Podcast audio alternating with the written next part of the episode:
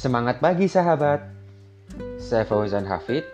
Selamat datang di podcast Sahabat Berkembang. Sahabat, gak kerasa ya. Beberapa hari lagi tahun 2020 akan segera berlalu. Dan kita akan menyambut tahun 2021 yang penuh harapan.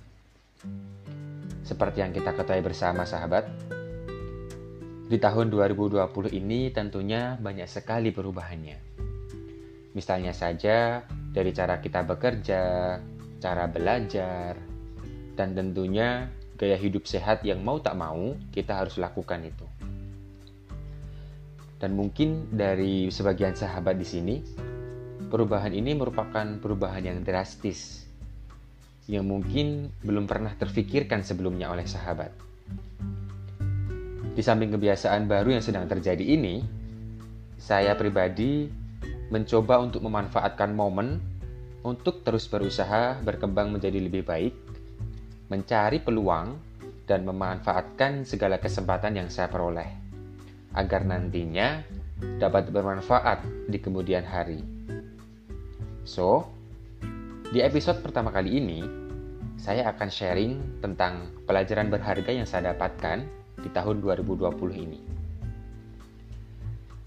Ada tiga pelajaran berharga yang saya dapatkan.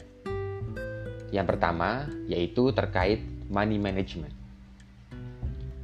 Mungkin sebagian dari sahabat ada yang sudah mengetahui atau ada yang sudah mengenal terlebih dahulu mengenai bagaimana money management yang baik itu ya.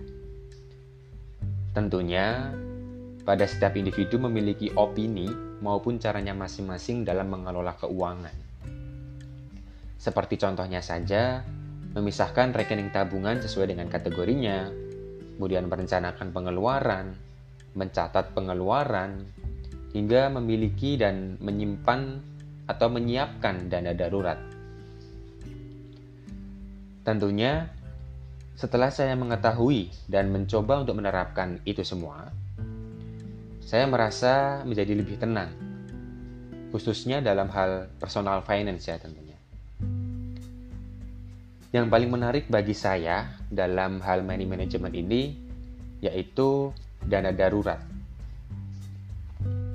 Di masa seperti ini, tentunya sangat berguna banget apabila kita sudah memiliki dana darurat. Mungkin banyak orang di luar sana yang belum memiliki dana darurat atau mungkin bahkan belum mengetahui apa itu dana darurat. Sehingga mereka yang belum mengetahui dana darurat ini menjadi gelisah atau bingung ketika terjadi suatu kondisi ketidakstabilan ekonomi seperti saat ini. Mungkin ada yang mendadak mendapatkan kabar bahwa akan dilakukan pemotongan gaji hingga dilakukannya pemutusan hubungan kerja.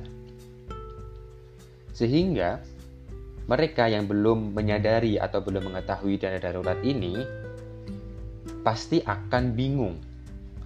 Dia harus bertahan hidup menggunakan uang apa? Karena mungkin kalau hanya mengandalkan gaji terakhir saja, hanya bisa bertahan untuk beberapa waktu. Nah, di sinilah sahabat, gunanya kita memiliki dana darurat. Di mana ketika ada peristiwa yang secara tiba-tiba tidak kita harapkan seperti ini dapat terjadi, dana darurat inilah yang bisa menyelamatkan kita. At least sampai kita menemukan pekerjaan atau penghasilan yang baru nanti. Dan alhamdulillah saya bersyukur dapat mempelajari tentang money management ini. Biasanya 10% dari penghasilan per bulan saya saya sisihkan untuk dana darurat. Mungkin dari sahabat ada yang bertanya ya, berapa sih idealnya besaran dana darurat untuk setiap orang itu gitu ya. Nah, mengenai besaran dana darurat ini setiap orang pastinya berbeda-beda ya. Dilihat dari status maupun kondisi orang tersebut. Mungkin ada yang masih single, ada yang sudah menikah, bahkan ada yang sudah punya anak satu, dua, dan lain sebagainya. Tentunya besaran dana darurat orang dengan status single berbeda dengan orang dengan status sudah menikah atau punya anak. Berbeda pula orang yang berprofesi sebagai pengusaha dengan karyawan perusahaan. Pasti orang yang berprofesi, berprofesi sebagai pengusaha tersebut harus lebih besar dana daruratnya dibandingkan dengan karyawan perusahaan.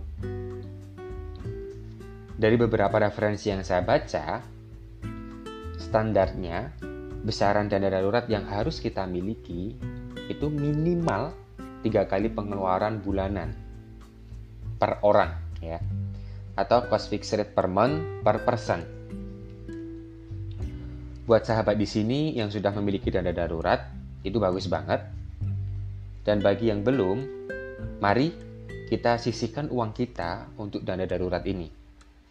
Agar apabila terjadi suatu hal yang tidak kita inginkan, contohnya seperti masa pandemi seperti ini, kita sudah memiliki backupan dana tanpa harus mengganggu pos-pos rekening lain yang kita miliki atau kebutuhan-kebutuhan lain yang kita butuhkan. Biar kita bisa lebih safe khususnya dalam kondisi personal finance ya tentunya.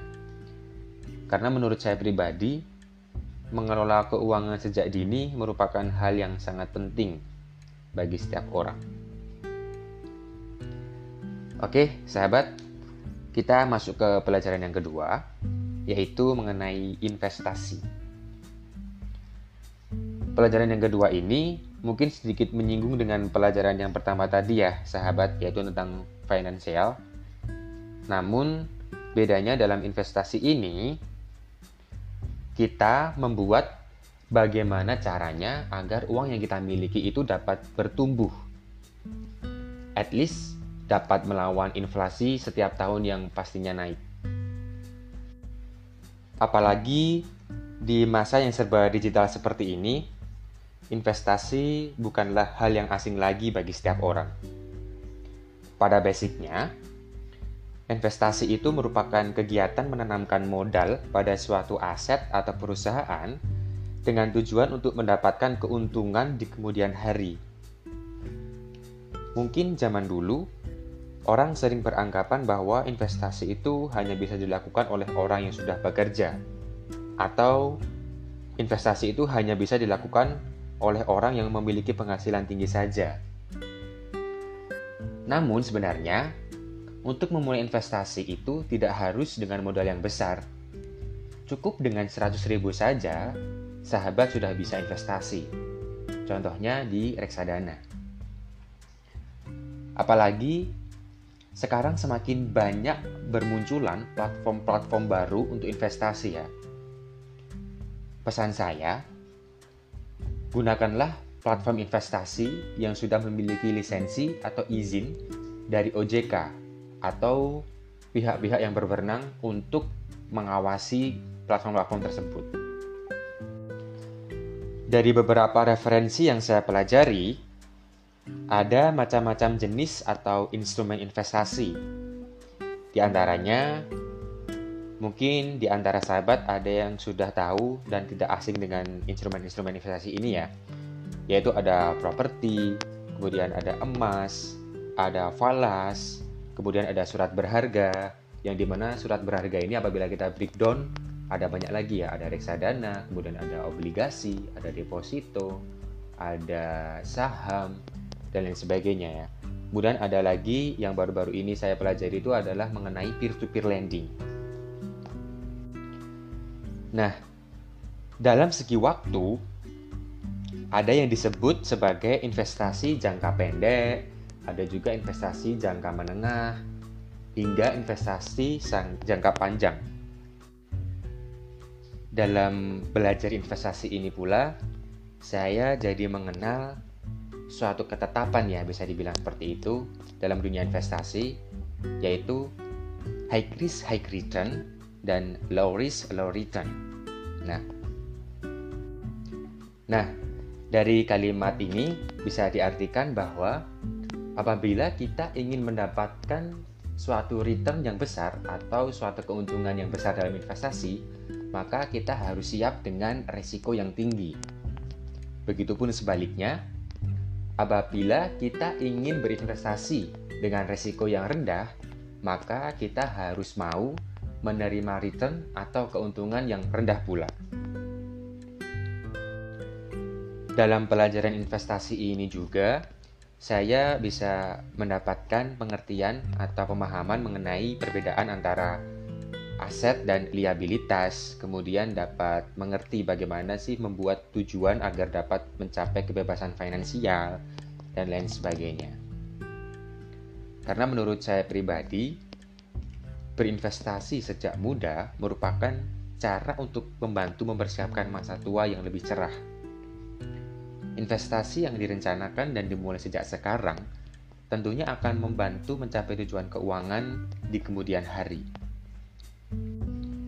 Dalam buku yang membahas mengenai investasi yang pernah saya baca, yaitu karangan dari Robert T. Kiyosaki yang berjudul Rich Dad Poor Dad. Di dalam buku tersebut ada quote yang saya sukai, yaitu dalam buku tersebut itu mengatakan bahwa Bedanya filosofi hidup orang kaya dan miskin adalah orang kaya menginvestasikan sebagian besar uang mereka dan membelanjakan sisanya. Sebaliknya, orang miskin membelanjakan nyaris semuanya, nyaris semua uangnya, dan menginvestasikan sisa uang tersebut. Nah, menurut saya quote ini memiliki arti yang sangat bermakna ya. Jadi saya juga bisa mengetahui mana yang sudah sadar atau mengetahui tentang pentingnya investasi dan belum mengetahui apa itu investasi yang sebenarnya. Gitu. Ada juga pepatah ya, bisa dikatakan pepatah dalam dunia investasi itu mengenai waktu. Waktu yang tepat untuk memulai investasi itu adalah 20 tahun yang lalu. Dan waktu yang tepat berikutnya adalah saat ini juga. Jadi tinggal pilihan pribadi masing-masing ya sahabat. Look rich or be rich. Itu kembali lagi ke setiap individu masing-masing. Oke, sahabat, kita masuk ke pelajaran yang ketiga yang saya dapatkan di tahun 2020 ini, yaitu mengenai fighting spirit. Di tahun 2020 ini, tentunya bukan tahun yang mudah ya sahabat, banyak sekali tantangannya, banyak sekali struggle-nya, dan yang pasti banyak pelajaran juga di tahun 2020 ini yang bisa kita dapatkan. Salah satunya yaitu adalah mengenai fighting spirit ini. Di mana fighting spirit ini merupakan suatu kondisi tidak gampang menyerah, terus berusaha semaksimal mungkin dalam setiap kesempatan yang kita miliki. Pokoknya yang ada hanyalah learn and take action, learn and take action, learn and take action. Apa pun kondisinya, kita harus mampu hadapi, belajar dari setiap proses yang kita lalui, kemudian lakukanlah apa yang telah kita pelajari. Saya merasa menjadi seorang lelaki haruslah memiliki semangat juang yang tinggi, tahan banting, dan tidak mudah menyerah Apalagi di tahun ini saya menjadi lebih sadar bahwa pasti selalu ada orang yang tidak suka dengan apa yang kita lakukan atau apa yang kita pikirkan. Yang bisa saya ambil dari peristiwa ini adalah kalau saya terlalu memikirkan pendapat negatif orang tersebut terhadap saya, maka saya tidak akan pernah maju saya akan terlalu banyak berpikir untuk melakukan sesuatu hal yang positif yang tentunya belum pasti hasilnya nanti seperti apa yang dibicarakan oleh orang tersebut pada kita. Saya percaya bahwa pengalaman merupakan guru terbaik dalam hidup. Saya bisa banyak belajar dari pengalaman-pengalaman yang saya lakukan Apabila dalam pengalaman atau kegiatan yang saya lakukan belum membuahkan hasil yang maksimal, justru di situlah peluang kita untuk belajar. Agar nantinya di kemudian hari, saat saya akan melakukan hal serupa, saya tidak akan mengulangi cara yang sama. Saya menjadi tahu bagaimana agar saya dapat berhasil dalam melakukan kegiatan tersebut. Berbeda halnya apabila saya tidak pernah action. Saya akan selalu berada di dalam zona nyaman saya yang tentunya dapat membuat saya tidak pernah maju dan tidak pernah berkembang. Di tahun 2020 ini pula, banyak momen yang membuat saya tersadar bahwa mengikuti keinginan hati, mengikuti suara dalam hati kita pribadi itu jauh lebih baik daripada mengikuti pendapat negatif dari orang lain. Kita terlalu memikirkan pendapat negatif dari orang lain. Yang ada, yang harus saya lakukan adalah terus semangat dan berjuang dalam menggapai tujuan hidup maupun cita-cita yang saya impikan. Itu lebih bermakna daripada kita terus memikirkan pendapat-pendapat negatif dari orang lain tersebut. Di tahun 2020 ini pula, saya menjadi lebih bisa memaknai mengenai pentingnya networking ya sahabat. Bersilaturahmi dengan teman kita, kemudian dengan orang-orang baru di lingkungan kita. Karena menurut saya itu sangat penting untuk melakukan benchmarking apa yang telah kita lakukan dengan apa yang telah teman kita lakukan saya bisa banyak belajar dari pengalaman hidup yang pernah dilakukan orang tersebut yang tentunya dapat menambah energi fighting spirit saya ya dalam menjalani hidup dan menggapai cita-cita tentunya. Dan yang pastinya menambah rasa bersyukur saya kepada Sang Pencipta Allah Subhanahu wa taala dengan apa yang telah saya miliki dan dapatkan saat ini. Sahabat, itu tadi Tiga pelajaran berharga yang saya dapatkan di tahun 2020 ini. Yang pertama adalah mengenai money management, di mana saya dapat belajar mengenai cara mengatur keuangan, cara merencanakan keuangan untuk masa depan yang lebih baik. Kemudian yang kedua adalah mengenai investasi. Ada beberapa instrumen investasi tadi yang sudah saya sebutkan. Dan yang ketiga adalah mengenai fighting spirit dalam setiap kegiatan yang saya lakukan. Itu merupakan pelajaran berharga yang saya dapatkan di tahun 2020 ini, sahabat. Bagaimana dengan sahabat? Pelajaran apa yang sahabat dapatkan di tahun 2020 ini? Sahabat boleh share melalui email sahabat berkembang di sahabat selalu berkembang at gmail.com ataupun bisa melalui Instagram saya di direct message ya bisa di @hafizanditya. Sahabat bisa sharing apa sih pelajaran yang didapat di tahun 2020 ini? Oke, okay, thank you buat sahabat yang udah dengerin podcast saya kali ini. Semoga dapat menginspirasi dan bermanfaat bagi sahabat semuanya. Saya Fauzan Hafid, sukses selalu untuk kita semua dan salam berkembang.